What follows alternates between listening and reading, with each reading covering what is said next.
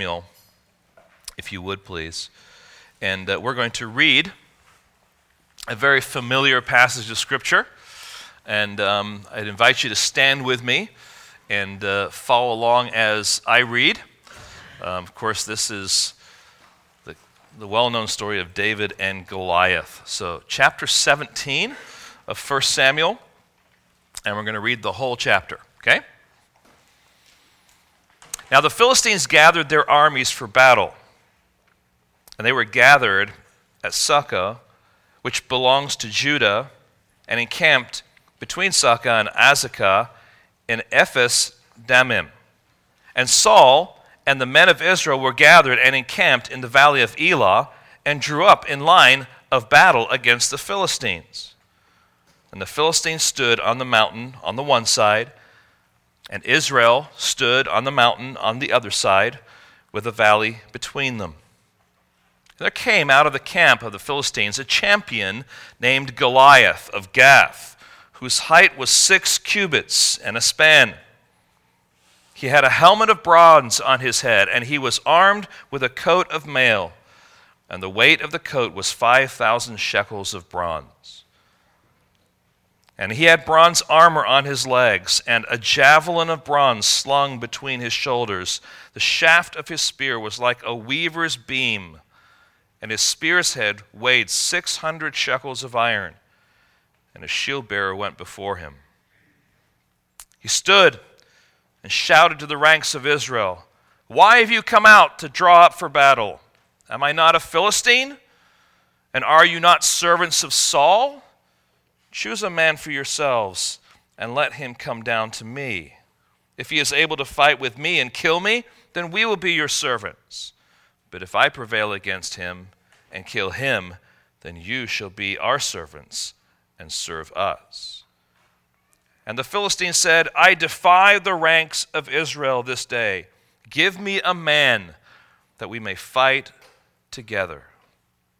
When Saul and all Israel heard these words, of the Philistine, they were dismayed and greatly afraid. Now, David was the son of an Ephrathite of Bethlehem of, in Judah named Jesse, who had eight sons. In the days of Saul, the man was already old and advanced in years. The three oldest sons of Jesse had followed Saul into uh, battle, and the names of his three sons who went to the battle were Eliab, the firstborn, Next to him, Abinadab, and the third, Shammah. David was the youngest. The three eldest followed Saul. But David went back and forth from Saul to feed his sheep, his father's sheep at Bethlehem. For 40 days, the Philistine came forward and took his stand morning and evening.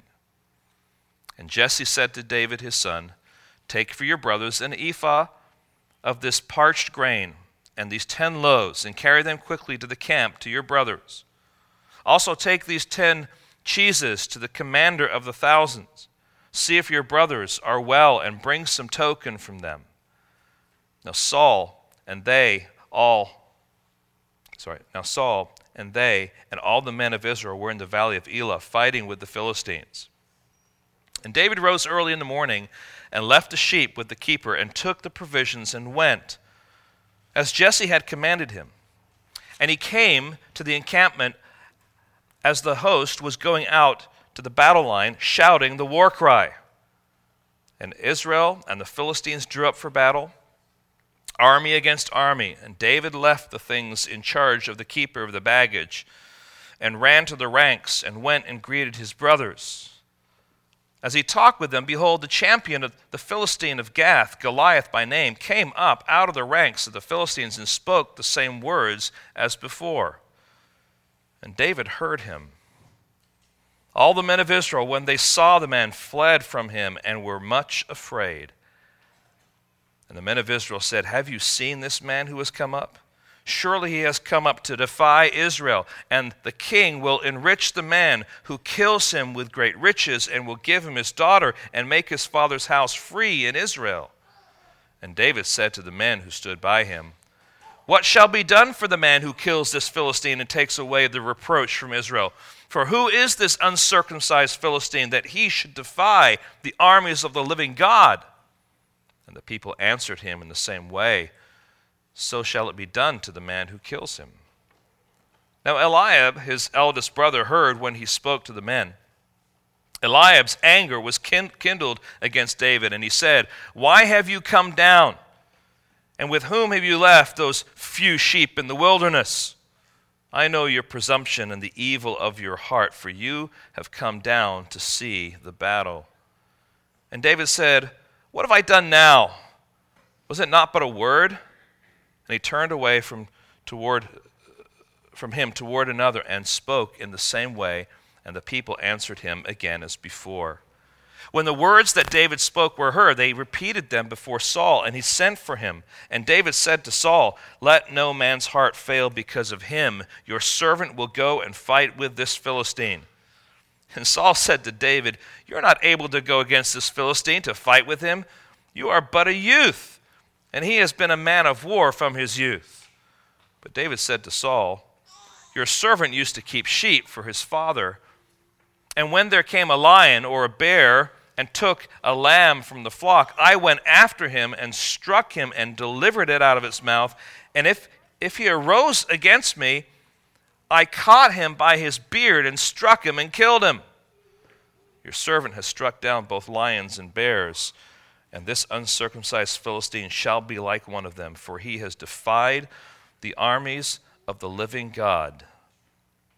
And David said, the Lord who delivered me from the paw of the lion and from the paw of the bear will deliver me from the hand of the Philistine. And Saul said to David, Go, and the Lord be with you. Then Saul clothed David with his armor. He put a helmet of bronze on his head and clothed him with a coat of mail. And David strapped his sword over his armor, and he tried in vain to go, for he had not tested them. Then David said to Saul, I cannot go with these, for I have not tested them. So David put them off. Then he took his staff in his hand and chose five smooth stones from the brook and put them in his shepherd's pouch. His sling was in his hand, and he approached the Philistine. And the Philistine moved forward and came near to David with his shield bearer in front of him. And when the Philistine looked and saw David, he disdained him, for he was but a youth, ruddy and handsome in appearance. And the Philistine said to David, Am I a dog that you come to me with sticks? And the Philistine cursed David by his gods. The Philistine said to David, Come to me, and I will give your flesh to the birds of the air and to the beasts of the field. Then David said to the Philistine, You come to me with sword and spear and with a javelin, but I come to you in the name of the Lord of hosts, the God of the armies of Israel, whom you have defied. This day the Lord will deliver you into my hand, and I will strike you down and cut off your head. And I will give the dead bodies of the host of the Philistines this day to the birds of the air and the wild beasts of the earth, that all the earth may know that there is a God in Israel. And that all this assembly may know that the Lord saves not with sword and spear, for the battle is the Lord's, and he will give you into our hand. When the Philistine arose and came and drew near to meet David, David ran quickly toward the battle line to meet the Philistine. And David put his hand in his bag and took out a stone and slung it and struck the Philistine on his forehead. The stone sank into his forehead and he fell on his face to the ground. So David prevailed over the Philistine with a sling and with a stone and struck the Philistine and killed him. There was no sword in the hand of David then David ran and stood over the Philistine and took his sword and drew it out of its sheath and killed him and cut off his head with it. When the Philistines saw that their champion was dead, they fled. And the men of Israel and Judah rose with a shout and pursued the Philistines as far as Gath and the gates of Ekron, so that the wounded Philistines fell on the way from Shaaraim as far as Gath and Ekron. And the people of Israel came back from chasing the Philistines, and they plundered their camp. And David took the head of the Philistine and brought it to Jerusalem, but he put his armor in his tent. As soon as Saul saw David go out against the Philistine, he said to Abner, the commander of the army, Abner, whose son is this youth? And Abner said, As your soul lives, O king, I do not know. And the king said, I will inquire whose son the boy is. And as soon as David returned from, the, from striking down the Philistine, Abner took him and brought him before Saul with the head of the Philistine in his hand. And Saul said to him, Whose son are you, young man? And David answered, I am the son of your servant Jesse, the Bethlehemite. Lord, would you allow us now, as we spend some time working through this passage, would you allow us to have clarity of thought? Lord, would you allow us to, to allow the, the text to speak? And Lord, that we would not bring a, all of our ideas that maybe we typically would bring to a story like this, a familiar story. And Lord, although we know the end of the story, would you, would you help us, Lord, to see this story as it unfolds so that we can, we can experience the impact of what it is that you want us to see in this passage. And ultimately, that would reveal Christ in all his glory.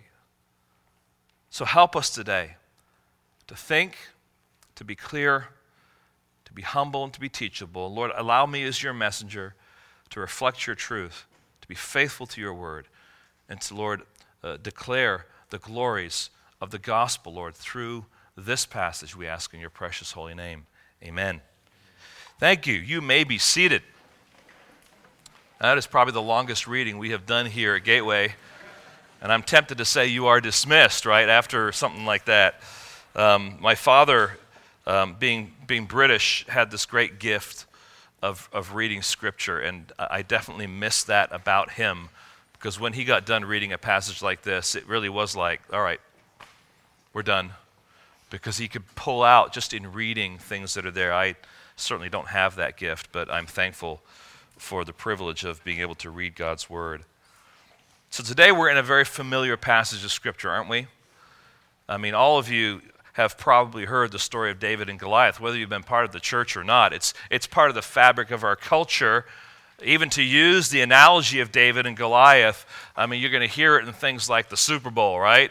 Well, you know, this team, they're kind of like David going up against Goliath, you know, and it's become this kind of vernacular um, that isn't necessarily the point of the story. But we kind of pick up in our culture this vernacular of going up against these, these giants or these difficulties in kind of a, a casual way.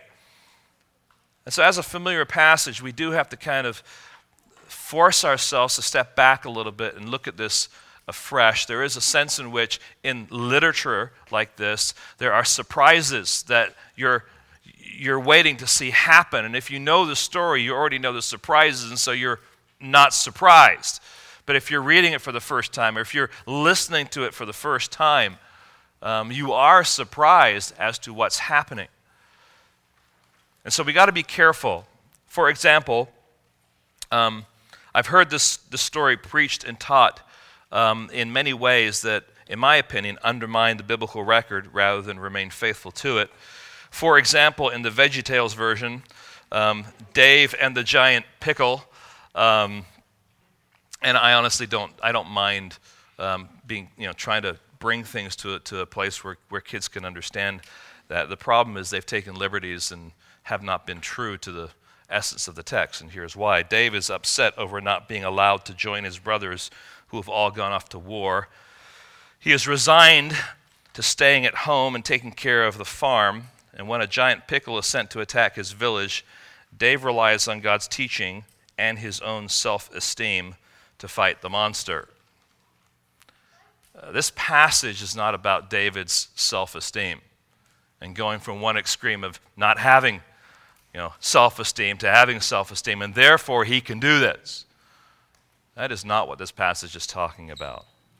I've heard sermons preached. I mean, actually heard it. This is not like I've heard it talked about people hearing it. I mean, I've actually heard this, okay? Sermons preached where, there, where there's encouragement to be like David as we fight the many giants in our lives, which range from angry neighbors to financial debt to going through cancer. And what's, what's brought out of this passage is more this, you know, just fight the giant, trust God, you know, follow his word. Now, those principles are true as far as other places of scripture, but that's not the, the focus and the point of what's happening in this text. I've also heard people talk about, you know, the stones that David picks up.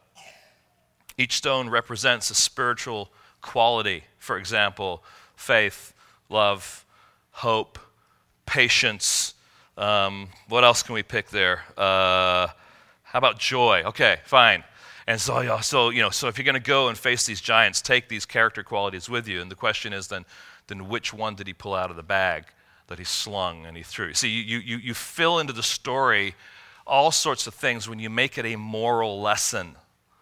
And that's what happens so much. And we want to be careful with that. And some have said, for example, Goliath had four brothers, and so David had ultimate faith because he had one stone for each brother. See, that's exactly what we want to have is that kind of faith. Now, you probably heard other things, right? And I'm just, I'm just saying that this is such a familiar passage of Scripture that you've, you've, you've heard it in all different kind of contexts. You've heard it in liberation theology, which is more the, you know, the raising people out of the ashes of their oppression to fight the Goliath of, well, I don't know what we'll talk about, corporations or something like that, and to get on in this world, right? This analogy is used in so many ways that we actually are drawn away from the truth of the text here. Um, so I just I want to encourage you, and I want to I want to be mindful of myself. it's so easy to bring those things in because we are familiar with them, and they've been a part of our fabric. But let me suggest a few keys that will help us unlock this passage as we begin to think through um, this text. Okay. Um, I'm not to, they're not going to be on the screen there, but just some things to think about. All right, number one, um, there are themes that are running through this chapter that have already been running through 1 Samuel that will shed light on what's going on here. All right, and, and as, as we study through a book, we're not just coming at chapter 17 and saying, there's the story. That's all we need to think about is chapter 17. The story is there in the context of a greater story. You with me there? So there's something that's going on here. And so there are, there are some themes. Let me give you one. Uh, one that picks, picks up in chapter 16 is seeing as God sees. Right? Don't look on the outward appearance, but God looks where? On the heart.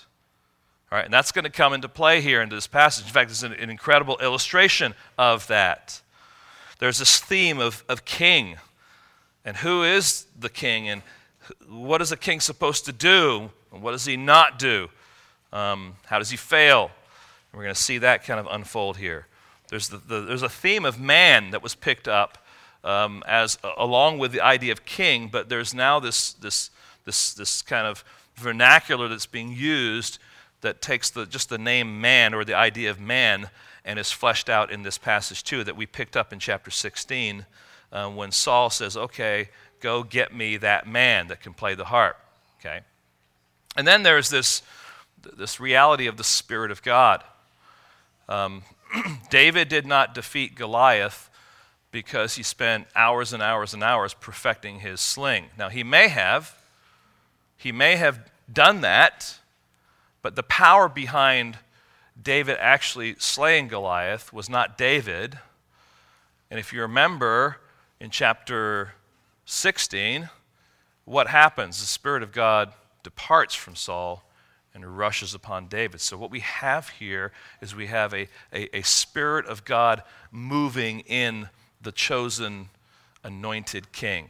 Hasn't been crowned yet, but he then is able to do these things that normal man could not do because he is specifically empowered and strengthened by the Holy Spirit. Okay? All right, secondly, the voice to listen to in this story is not so much found in the action, but in the words spoken by David and other characters. I mean, just, just think about the actual action in the, in the story. It happens right at the end, right? After David and Goliath are barking words at each other, they just run at each other. David grabs the stone, boom, knocks him down. All right, there's the action. It's over with. I think one of the more humorous statements in here um, is uh, let's see, da, da, da, I'm reading down here. Yeah, verse 16. For 40 days the Philistines came forward and took a stand morning and evening. No, that's not what I was looking for. Uh, it says they all gathered here fighting the Philistines. Oh, yeah, verse 19. Now, now Saul and they and all the men of Israel were in the valley of Elah fighting with the Philistines. There was no fighting going on. There was a lot of beating the chest and rah, war cry. There was no fighting going on at all. Okay, now I know I, the point is they're, they're gathered to fight, but there's actually no fighting yet taking place, right? So the words that are spoken are really the, the areas that we want to focus in on. And then the third thing here you and I are not David. We are not supposed to be David. So as we study this passage, don't be putting yourself in David's shoes. The reality is, we are, we are part of Israel's army, cowering at this incredibly um, formidable enemy by the name of Goliath. And what we need is we need a champion. Again, I'm trying to, I'm giving you the kind of the, I'm giving you the focus and the direction before we actually walk through it because I think it's really helpful to think through this passage afresh in a way that, that sees Christ as opposed to sees me. Okay? So, um, with that, um, let's think through now the setting. Verse 1 The Philistines gathered their armies for battle, and they were gathered at Socoh. And we can read down a little bit there. Verse 3 kind of kind of really paints the picture. The Philistines stood on, on the mountain on the one side, and Israel stood on the mountain on the other side, with the valley in between them. If you've ever been to Israel, part of the tours that they take you on, one of the places you can stop at is David's Brook. I've been there. I've picked up a stone from David's Brook.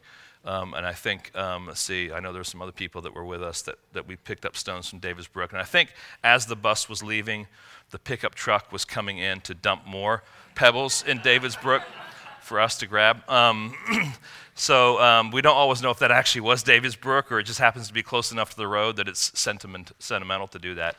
Um, but they did take us to a place where um, they actually think this is the, the location where the battle took place. So when you, when you think about this battle, uh, it says mountains here. Um, think more of mounds or hills rather than mountains, okay? Because if, if Goliath is coming out, remember, they didn't, they didn't have a portable, you know, microphone system. He's coming out, he's bellowing, but I don't know about you, if you go out into the middle of a field somewhere and you scream, it's kind of hard to hear. This is close combat, so to speak, close conversation. They would come up, they would, they would kind of line up on either side of this field, and then Goliath would come in the middle. And so they were coming up and facing each other, but don't, don't think about these huge mountains and it's like taking a day to get down there. It wasn't like that at all. It's actually much closer. Think of maybe a, a few football fields wide, so to speak, and you can see the army there. All right, so this is, this is a, an incredible scene. All these soldiers and Goliath coming out. Okay? But still, you're, you're left wondering exactly what the narrator means there in verse 19. As I, as I mentioned, you know, they're all gathered, they're fighting. Um, but it paints the picture of at least there's a conflict going on and a potential conflict that is going to take place. And I want to begin now by focusing our attention um, on Goliath. But you know what I failed to do is I failed to give you um, the, the focus of, of, of this whole chapter, right? Sorry, I skipped by that. All right? So here's how we're going to look at this. The theme is simply this, all right? Following the theme of, of, of, seeing as God sees, which we saw in chapter 16, it continues on to this passage. And we want to come to this passage thinking this way that God is drawing us to see um, who the true champion really is. We are so easily impressed by what we see, are we not? Now, wasn't that one of the struggles that even Samuel had after he's grieving over Saul? He comes and he looks at the first son of Jesse, Eliab, and he's like, ah, he must be the guy. Because he actually had a lot of similarities to Saul. So we want to really see who the, the champion um, actually is. So we want to begin by looking at Goliath, the champion of the Philistines. Verse 4 And there came out from, from the camp of the Philistines, a champion named Goliath of Gath. And Gath was the closest city of the Philistines to that particular location. He just happens to be from that, uh, that city. But the, the, the, the narrator's description here is so very, very detailed. I think it's probably the most detailed description of any soldier in the Bible that we have And it's, it's purposely laid out for us to strike us with awe and to cause fear to rise up within us. And he does a pretty good job, doesn't he? All right? So I want to say this to begin with um, as we continue on in verse 4. He is huge. Do you agree with that? Yeah, in fact, they, they say just these measurements, he's probably about nine foot six or something like that. And just to kind of give you some comparisons, this might date you a little bit, but there's Shaquille O'Neal, who's about seven foot one. Um, there's Juwan Howard, another basketball player, six foot nine. Um, Hulk Hogan, um, six foot seven. Um, he's just short, boy. Um, and then there's Andre the Giant. You guys remember Andre the Giant? Seven foot four. I mean, he's just a, a little wimp. I mean, we're, we're talking about a human specimen that is incredibly huge. I mean, so massively huge that you are just like, uh, how could anyone fight this guy? Now, add to that, not only is he huge, but he's also powerful. Look at his armor. He had a helmet of bronze on his head, and he was armed with a coat of mail, and the weight of the coat was 5,000 shekels of bronze, and he had bronze armor on his legs. So his armor alone was about 125 pounds. What kind of man could walk around and fight nimbly in battle with that kind of armor? Answer a huge, powerful man. That's the answer. And you look at his weapons a javelin of bronze slung between his shoulders. The shaft of the spear was like a weaver's beam, and his spearhead weighed 600 shekels of iron. This, this javelin was huge, and just, just the actual end of the spear, or the head of the spear, was like 15 to 16 pounds. If you've done shot put before, it's a 16 pound put, right? That is not easy to to, you know, to carry around. I actually think what's really humorous about this story is this shield bearer.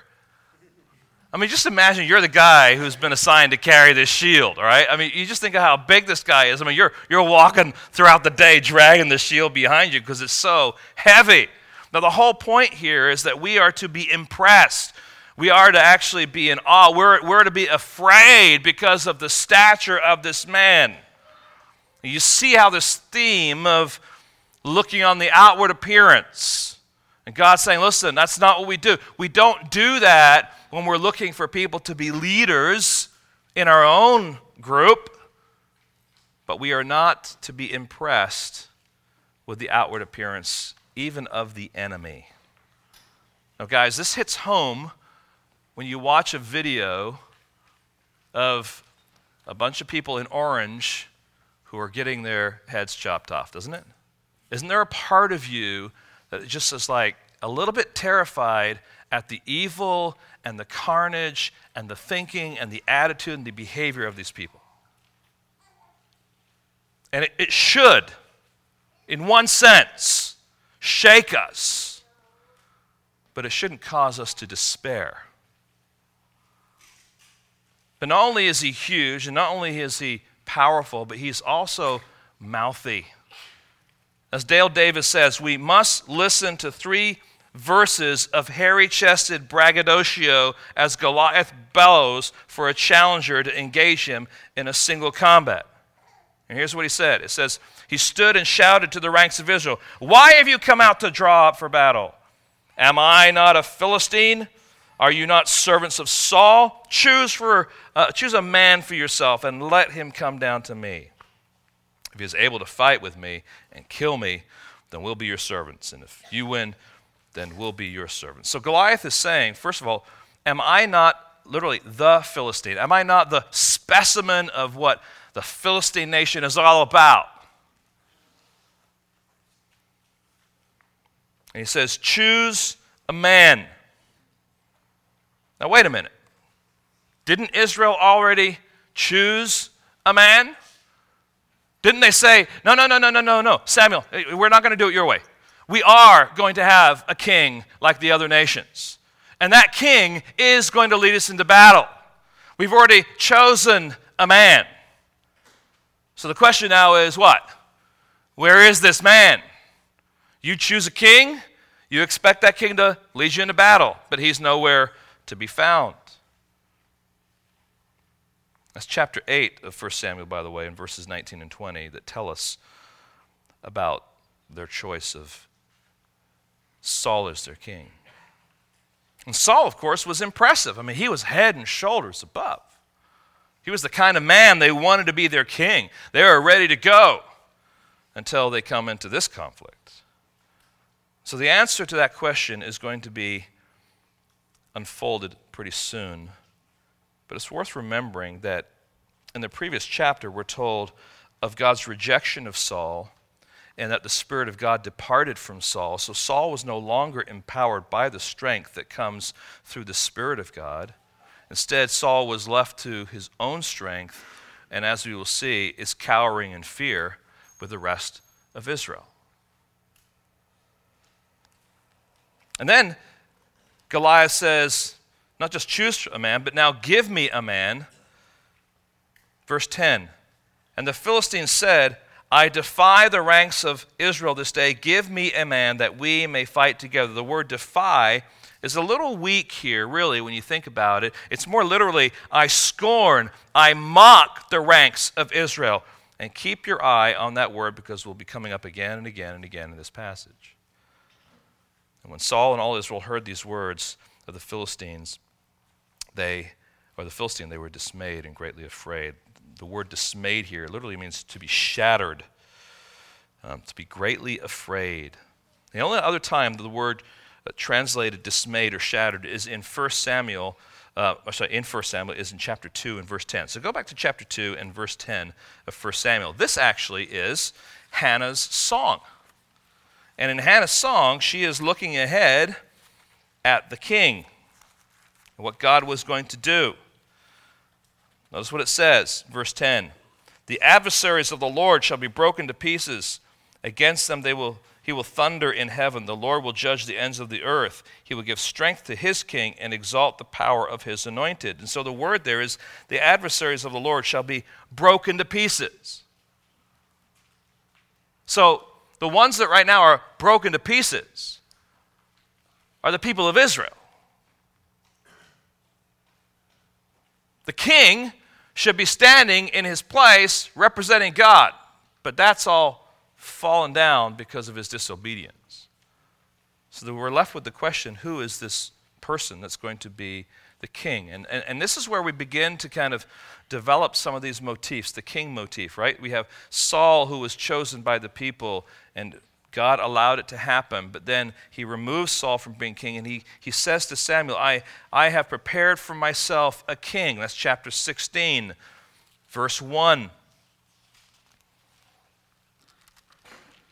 And then in the midst of all of this, the, the, the story begins to weave, and, and we find out that, that uh, Saul, and this is not necessarily chronological, but it's part of the fabric of the literature here. Saul now is in this in this situation where he's being tormented by a, a, a, spirit from God that is harming him. And so the servants are looking for a man who can soothe him with music. And so Saul says, Find me that man, bring me that man. And we find out that the man that Saul wants and the king that God is providing are one and the same David, being brought together here. And what we're, what we're hearing here is an echo of the same theme now in chapter 17 because the man should be Saul because he is the sitting king. And we know the end of the story here, and we know that it is actually David that is the one that is going to be coming to be the man. So there's this weaving of this theme that is taking place. Now, you can step back and also say this that they shouldn't even be having this battle if it were not for Saul and his failure to defeat the Philistines. Remember back in the day when he had that vow and his son ate of the, of the, um, the honey?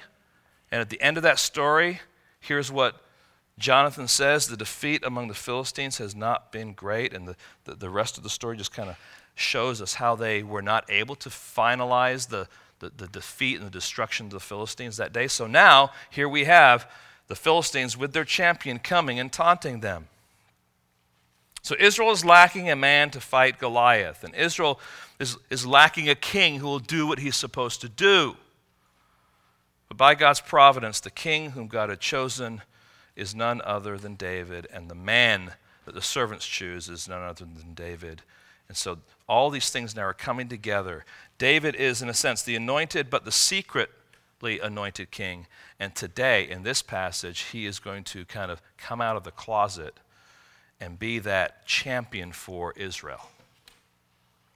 All right? So we pick it up now at verse 7. But the Lord said to Samuel, sorry, this is sorry, going back here to chapter 16 and verse 7.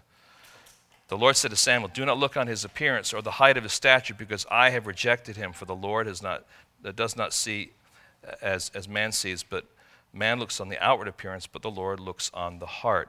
And friends, this comes into, into, into play now as we look at Goliath and we look at how strong he is, and we look at his formidable presence, and we are impressed. And they are impressed, and they're impressed so much so that they're depressed. Okay? They're shattered. They are afraid.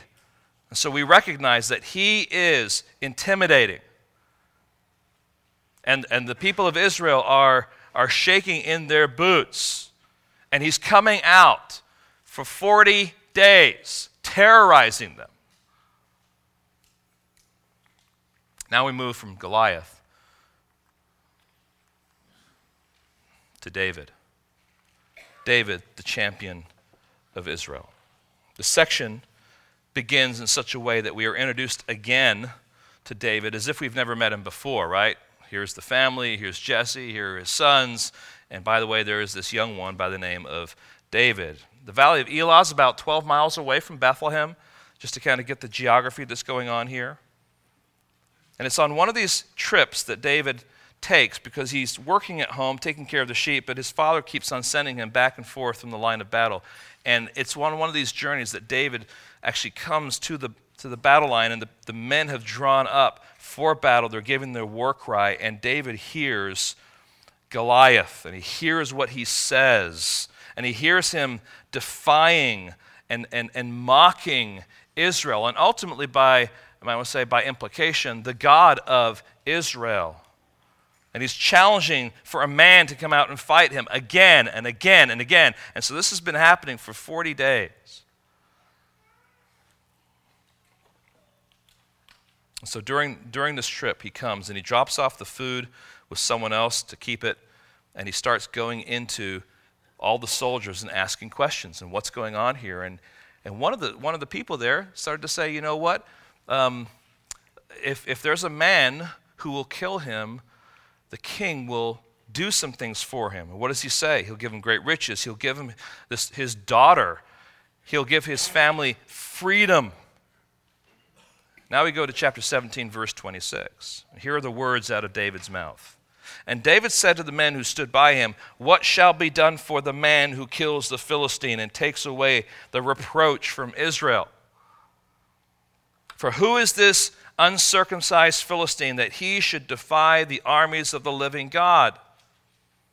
Now, those first words that we hear out of David's mouth, by the way, in this whole book, these are the first words that we hear from David. You can hear this heart that is full of theology, that understands who the God of Israel is and it's a heart that is moved to defend the honor of the Lord. So he's coming, and he's hearing for the first time Goliath come out and defy Israel, and he is concerned about the reproach against Israel and the reproach against the God of Israel. He's concerned about his honor. And so he uses the expression, these uncircumcised Philistines. And it's an echo of Jonathan, Saul's son, in the words that he says in chapter 14, verse 6. Remember Jonathan? He, I mean, he was that character, just like, man, we, we love Jonathan. Right? He, he's going with faith and he's going with strength, and he's going to say, if God's going to do it, he's going to do it, and I'm ready to go. And there's, there's a sense in which David is very, very much like that in his response here. But then his brother, Eliab, hears him talking with the other group of soldiers, asking the question, What will be done for the man who kills this Philistine and takes away the reproach of Israel? And his big brother comes and, and his anger is kindled. And you can just understand if you've ever had a big brother with a little brother, um, you've seen this kind of stuff going on. It's like, you know, well, yeah, well, you can't do such and such, and, you know, you're just a puny little thing, right? It's that kind of a taunting stuff. And, and, and so you, you hear this in the, in the interaction with Eliab to his, his brother. Look at verse 28. Now, Eliab, his eldest brother, heard when he spoke to them, and Eliab's anger was kindled against David, and he said, Why have you come down? And with whom have you left these few sheep in the wilderness? David, you're just a you're just a pain in the neck. You're pretty much insignificant. Go back to those few little sheep you have. Leave the big boys to do what the big boys do.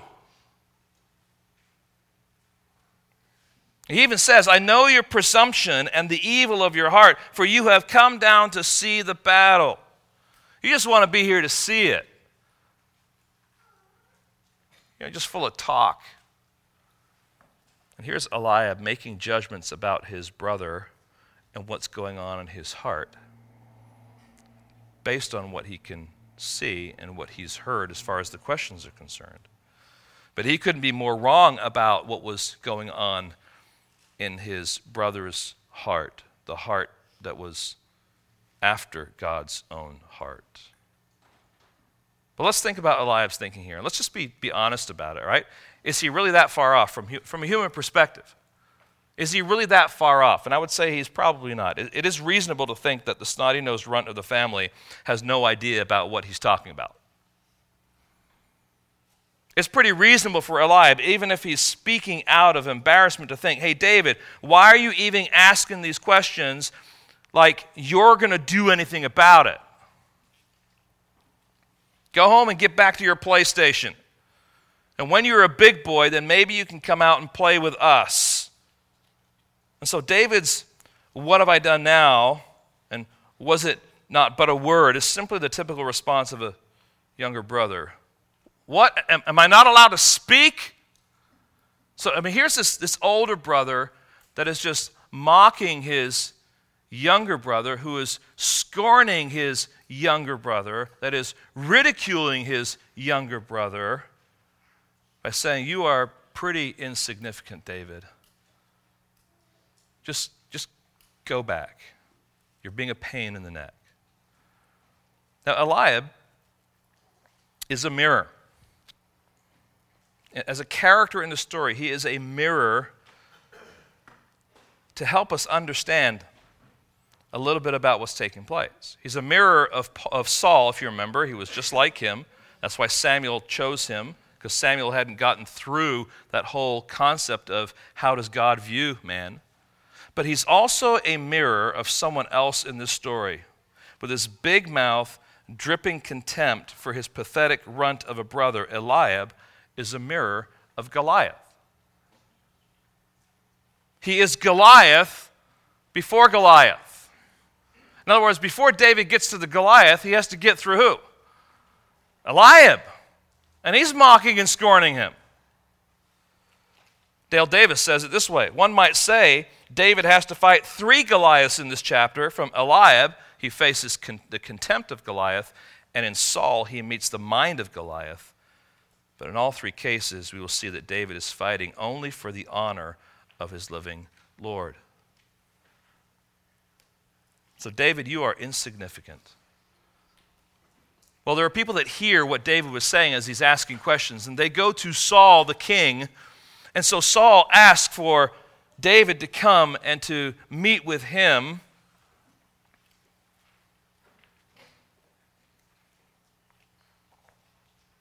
And here is what David says. You wonder whether David has been meditating on that statement man looks on the outward appearance, but God looks on the heart, because you, you hear it in what he says here. Let not man's heart fail because of him.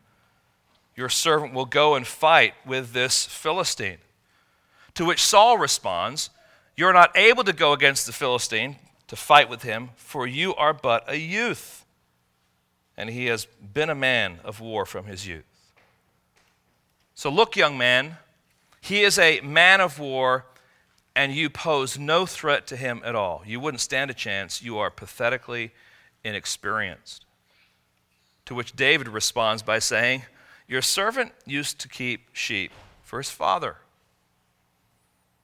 And when there came a lion and a bear and took the lamb from the flock, I went after him and struck him and delivered him out of his mouth. And if he arose against me, I caught him by his beard and struck him and killed him. Let me ask you a question. When was the last time you chased a lion down? When was the last time you took a bear and grabbed it by the scruff of its neck and took the little lamb out of the mouth of that beast? Now, remember, we talked about this last week when the Spirit of God rushes upon one of God's deliverers, they do mighty things, right? And one of the examples that we looked at was Samson. What were we told about Samson when he was under the power and the strength of the Holy Spirit? What did he do to a lion? He tore it apart just like you would a young goat, which we all relate to. Now, I just want to emphasize here this story of David and Goliath is a story about a spirit empowered deliverer. This passage is not saying you need to be like David, go out and chase your lions. But see, God has already been at work in David's life, and he's already experienced this incredible Holy Spirit power to be able to defend his little lambs. So we pick it up here at verse 36. This is all in a day's work for David as a shepherd, chasing down lions, chasing down these, these, these bears. In verse 36, he continues on Your servant has struck down both lions and bears, and this uncircumcised Philistine shall be like one of them.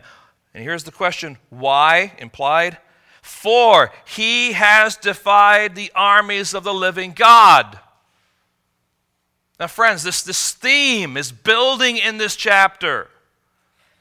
Right? Goliath comes out, I defy all of you. And David comes along and he hears the I defy you. And he's saying, Why isn't anyone doing something about this guy? I'm going to I'm going to stand up and I'm going to defend the honor of the living God. Verse 37 And David said, The Lord who delivered me from the paw of the lion and from the paw of the bear will deliver me from the hand of the Philistine. He is basing his confidence not on his inner strength, not on his self esteem but he's basing his confidence on the fact that he knows, number one, that he's been anointed. Number two, he has experienced the power of that Holy Spirit rushing on him and the effects of that. And he is ready to do what God wants him to do. And he's willing to step out and to counter that defiance with God at work in his life, trusting that God is going to do it. So, the motive of David's heart is the honor of God, and the strength to stand up for God comes from the schoolroom of shepherding. And now David is confident that it is the Lord who will deliver him. And we must keep the deliverance in verse 37 as an interpretive tool for understanding what he's talking about in verses 34 through 36. You see, it is God that delivered the lamb from the mouth of the lion. It's God that delivered the lamb from the mouth of the bear. But he delivered that lamb through David.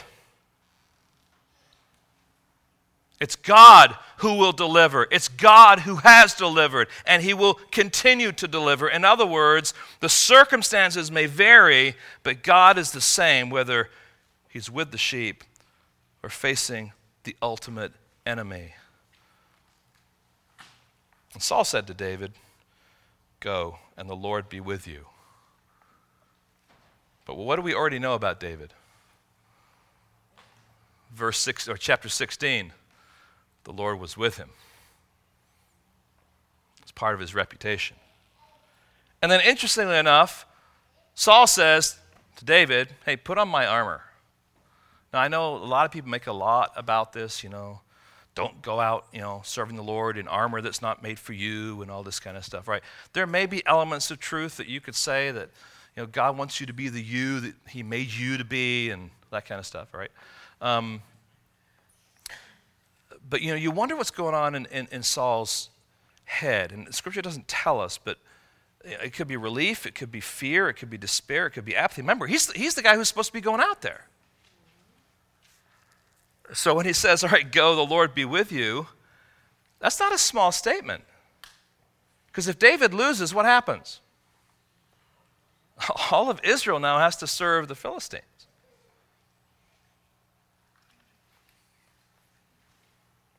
Now, God is surprising us once again. We are surprised that a little shepherd boy would come to a battle and that he would be the vehicle that God seems to be choosing to bring about the deliverance of Israel. If you've never read this story for the first time, if you've never read it before, you're just like, huh? Okay? Well, we're so used to it, we know the story. But God is slowly revealing to us the character of David, what's motivating him, and surprising us with how he is using him. So let's now move to Goliath. All right? Eliab said, Hey, listen, you're pathetically insignificant. Saul says, You're pathetically inexperienced. Of course, David says, Well, you don't quite have it correct. Goliath, then, you're pathetically inept. At last, we come to this combat itself, but it really isn't much of a combat, is it? I mean, it is, but it doesn't last long. But once again, the narrator allows Goliath to dominate the story. Goliath apparently likes to dominate the story. He's used to being the one who dominates the story. And if you were nine foot six, people would let you dominate the story. But I want you to notice as we read at verse 41 and following, five times he specifically mentions the Philistine. He moved, he looked, he said, he cursed, and he said. All right? Just think through the, the way in which he's putting him on display again here. Verse 41 And the Philistine moved forward and came near to David with his shield bearer in front of him. And when the Philistine looked and saw David, he disdained him, for he was a youth, ruddy and handsome in appearance. He looked at his appearance. Get that? And the Philistine said to David, Am I a dog that you come to me with sticks? And the Philistine cursed David by his gods. The Philistine said to David, Come to me, and I will give your flesh to the birds of the air and to the beasts of the field. So Goliath is insulted. You send me a stick to fight this battle. You think that I'm a dog? I'm going to go chasing after a stick, or I'm going to be beaten into submission by sticks. But Goliath, with his pagan heart, is guilty of looking at man from the outward appearance rather than the heart. And he's going to regret it. The real focus of this chapter is not in the action, as I've said, but in the words spoken, especially the words of Goliath, and in particular, David. And the words of Goliath are marked by insult, ridicule, defiance, and scorn for David, the armies of Saul, as well as by implication the God of Israel. And it is that defiance and mockery that has stirred the heart of David to defend the honor of the Lord. So now David stands before Goliath with his staff and a sling of five smooth stones in his pouch. I just want to pause here. Don't think of little pebbles. When we talk about five smooth stones, we're talking about between two to three inches in diameter. Pretty full pouch. It was a skill to use the sling, and it could be a very, very um, powerful weapon. With the right kind of skill, that stone could travel between 100 and 150 miles an hour and could cause a lot of damage. Okay? All right, so this is not this is not just kind of like you know a little thing you know where it's like a little pea hitting you on the head type thing. No, this is this was a formidable weapon. But the focus is not so much on the sling, but on David's speech that is anchored in rich theology.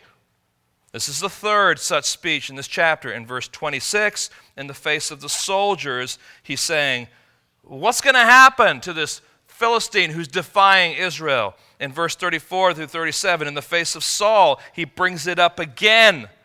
Now, verses 45 through 47, he speaks in the face of Goliath. And it's as if the narrator takes a backseat in explaining these events and allows the words of David to do his bidding. And David said to the Philistine, You come to me with sword and with spear and with javelin, but I come to you in the name of the Lord of hosts, the God of armies of Israel, whom you have defiled. This day the Lord will deliver you into my hand, and I will strike you down and cut off your head, and I will give the dead bodies of the host of the Philistines this day to the birds of the air and the wild beasts of the earth, that all the earth may know that there is a God in Israel, and that all this assembly may know that the Lord saves not with sword and spear, for the battle is the Lord's, and he will give you, that's a plural you, into his hand. Now listen, David can talk corpses and flesh eating birds and beasts just like Goliath. But David doesn't beat around the bush. You have defiled or defied the Lord of hosts, the God of armies. And today, for all to see, the God of Israel will deliver you into my hand. And it is not David's skill that is the focus here, but God's honor that is on display and the papers the next morning will tell the story of power and might, not of David, but of the God of Israel. That's the point he's making here. I am coming to you. I will kill you, but it is God that you are offending here. He is the one that you have defied. He is the one that you've mocked. He is the one that you've scorned. Now, certainly, David is coming in his weakness, this little weak shepherd boy, is standing up to the defiance of this Philistine champion. And the God of Israel, who delivered David, will now deliver him again this day. God takes the insignificant, He takes those who um, are really inexperienced, and He takes those who seem inept to be the vehicles through which He accomplishes great things. Now, I want to be careful here because, as I said, we don't want to read ourselves into David. We can glean things that we admire about David and say that's character that's good, but there's a focus here that I think is really, really important. Because Goliath was the champion of the Philistines. David ultimately, in fighting that battle and chasing uh, um, Goliath down, in, in, in grabbing his sword, killing him and then chopping his head off, stands victorious, wins the battle. The Israelites in Judah go and they, they, they you know, kill as many of the Philistines as they can, and um, they are victorious that day. And God is satisfied that day. The people are delivered that day, and the defiance has been squelched that day from the Philistines. But there's another champion that we need to see and that champion is Christ. You see, Christ is the champion not just of Israel, but of all who believe.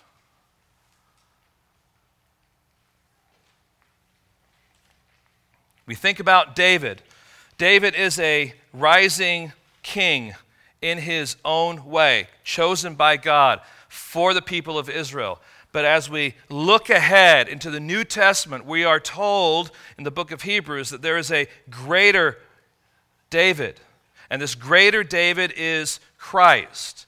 And he is a champion for all who believe. Now, what's interesting is this word champion. The word champion comes from two Hebrew words.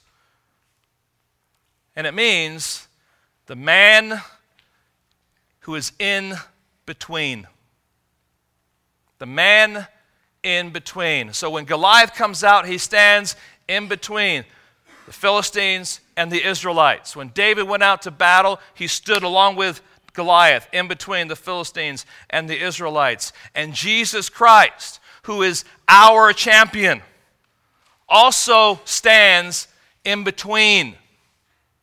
He stands in between Satan and God.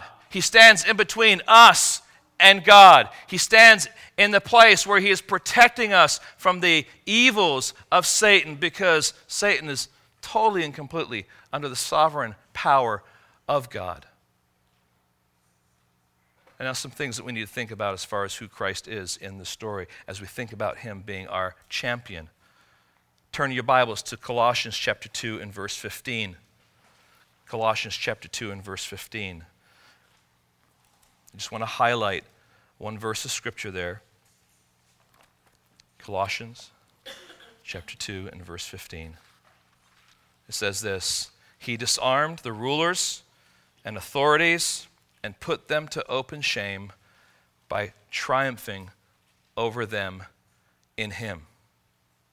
Here's Christ, our warrior, our champion, who carries out the battle and is victorious. He is the captain, the warrior that we follow.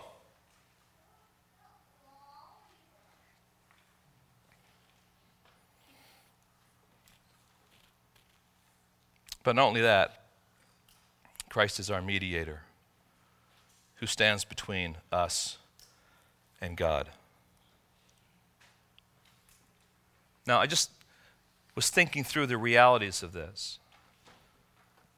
Back in 1 Samuel, and just muse with me, if you would, as we think through the implications of this. 1 Samuel chapter, chapter 2.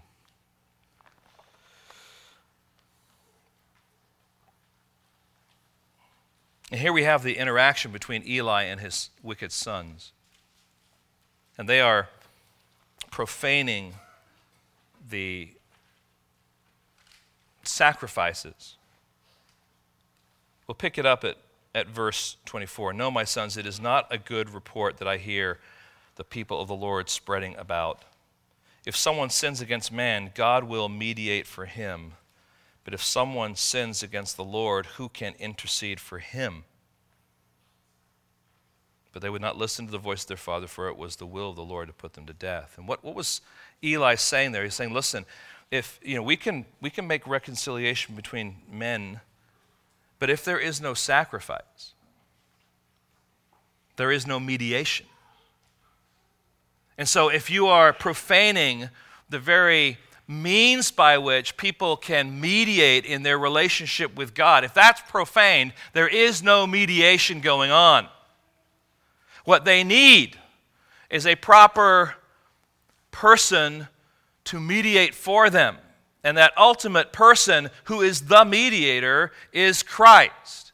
And as mediator, he does some things. And let's just think through a number of uh, things that, that Christ does as mediator. I put them all up here kind of in a list.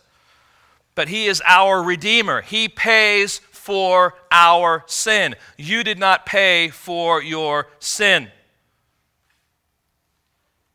But He has. And He did that in your place. He suffered when you should suffer. And so, in that sense, He is your mediator. Secondly, by virtue of that, He is the reconciler as the mediator. He is the one that reconciles you to God. It is through Christ that we have that reconciliation to God. Again, His position as mediator, His position as champion here is one of going in between and standing and being our deliverer. He is our Savior because He's the one who was that sacrifice once for all, that ultimate sacrifice that all the other sacrifices pointed to. And so in 1 Samuel chapter 2, when Eli's talking to his sons about profaning the sacrifice, that very sacrifice they were profaning was pointing to that ultimate sacrifice that was once for all. So, not only as the Savior, but also as our advocate. He stands, Jesus stands, and he defends us when Satan comes and he brings accusations against us. And he stands and he defends us by saying, Hey, listen, I have paid for their sin. He's our advocate. He stands between, he is our mediator. And the final word here is this He's our intercessor. He goes before the Father. He prays on our behalf as that priest would, mediating before the Father for his children, caring for his children. Now, friends, as we think through the story here, as we think through the need that Israel had for a deliverer, David comes and steps in the gap with his weakness, but it, what, what's driving him is the integrity of his God. It is the honor that is being defied, and he is not willing to put up with it. And so he goes out with his strength that comes from God trusting in what God has already done in his life, saying, I'm willing to be that man. I'm willing to step here in the middle and be that champion. If this is part of God's will, I'm confident that he will deliver me. Now, friends, just bringing things now to a close, I want to finish with a couple of chapters or a couple of looks at Psalm 1 and Psalm 2. Because, you know, even Goliath, in the face of David, should have responded differently, should have listened to what David was saying.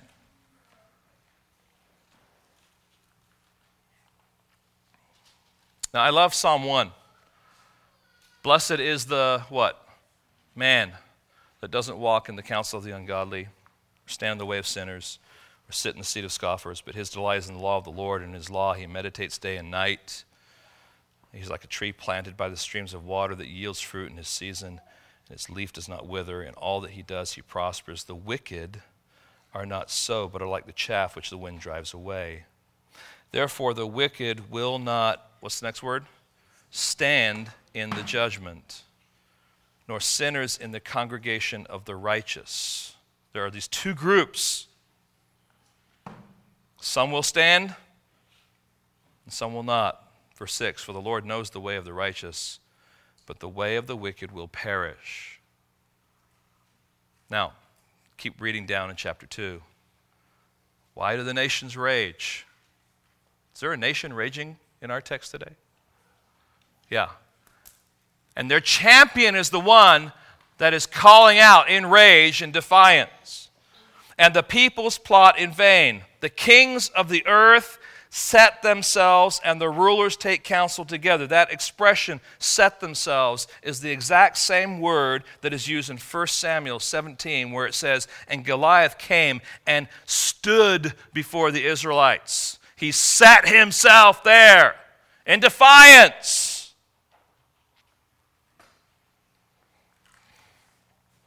Kings of the earth set themselves, and the rulers take counsel together against the Lord and against the anointed, saying, Let us burst their bonds apart. Let's cast away their cords from us. He who sits in the heavens, what? Laughs. And, and the Lord holds them in derision. Then he will speak to them in his wrath and terrify them in his fury, saying, As for me, I have set my king on Zion my holy hill. I will tell of the decree. The Lord said to me, You are my son. See, this, these are all references now to Christ, but you can see the, the way that weaves into the story here. The Lord said to me, You are my son. Today I have begotten you. Ask of me, and I will make the nations your heritage and the ends of the earth your possession. You shall break them with the rod of iron and dash them in pieces like a potter's vessel. Now, therefore, O kings, be wise. These are the same kings that were raging, these are the same peoples that were plotting in vain. He says, Now, therefore, O kings, be wise. Be warned, O rulers of the earth. Serve the Lord with fear and rejoice with trembling. Kiss the Son, lest he be angry and you perish in the way, for his wrath is quickly kindled. Blessed are all who take refuge in him. Uh, the first thing I want you to see is this even Goliath, in hearing David's honorable testimony about the God of Israel could have stepped back and bowed and kissed the Son, so to speak, and worshiped the God of Israel. But he would not. And because he would not, the wrath, and the anger of God was unleashed through his deliverer that day. A young man he would not expect. A young man who would ultimately point to the King of Kings, the Lord of Lords.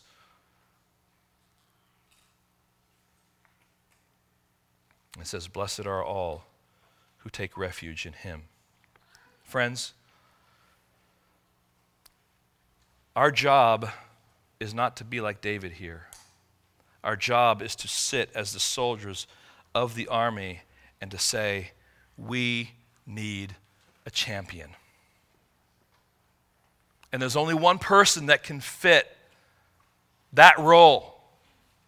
And that one person is Christ Himself. And so we sit back in the army of Israel, so to speak, and we say, It is a good thing to be in the right army today. It's a good thing to be concerned about the honor of the King of Kings and the Lord of Lords. It is a good thing to have as our champion Christ Himself, who not only is a warrior, but also is our mediator, who Himself fights the battle and delivers us from the very, very intimidating enemy that is out there. See, we need that champion, and we need to see how wonderful and awesome, how beautiful that champion is. It's a far cry from build your self esteem and go fight your own giants. Let me step back, though, and say life is going to be full of problems and difficulties and struggles, right? But who do you lean on? You see, it is Christ who comes and is your strength when you are weak. It is Christ who satisfies.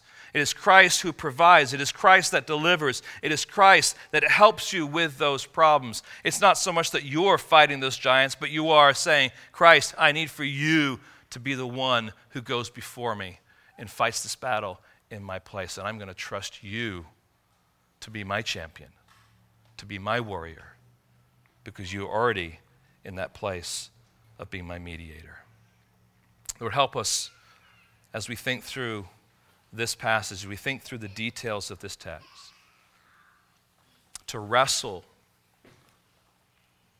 and, Lord, to see the beauty of who you are and what you've accomplished in your Son, Jesus Christ. Lord, help us not to say, more than this text is saying. But Lord, help us not to say less. Help us see, Lord, that David, along with the other judges, is used as a deliverer to relieve the suffering and the oppression of your people. But Lord, that is a foreshadowing of your coming as a deliverer for us. Lord, we need you desperately. And even we who are your children now, although we have been brought into the family of God by virtue of what you have done on the cross, we still need you as our champion, as our mediator.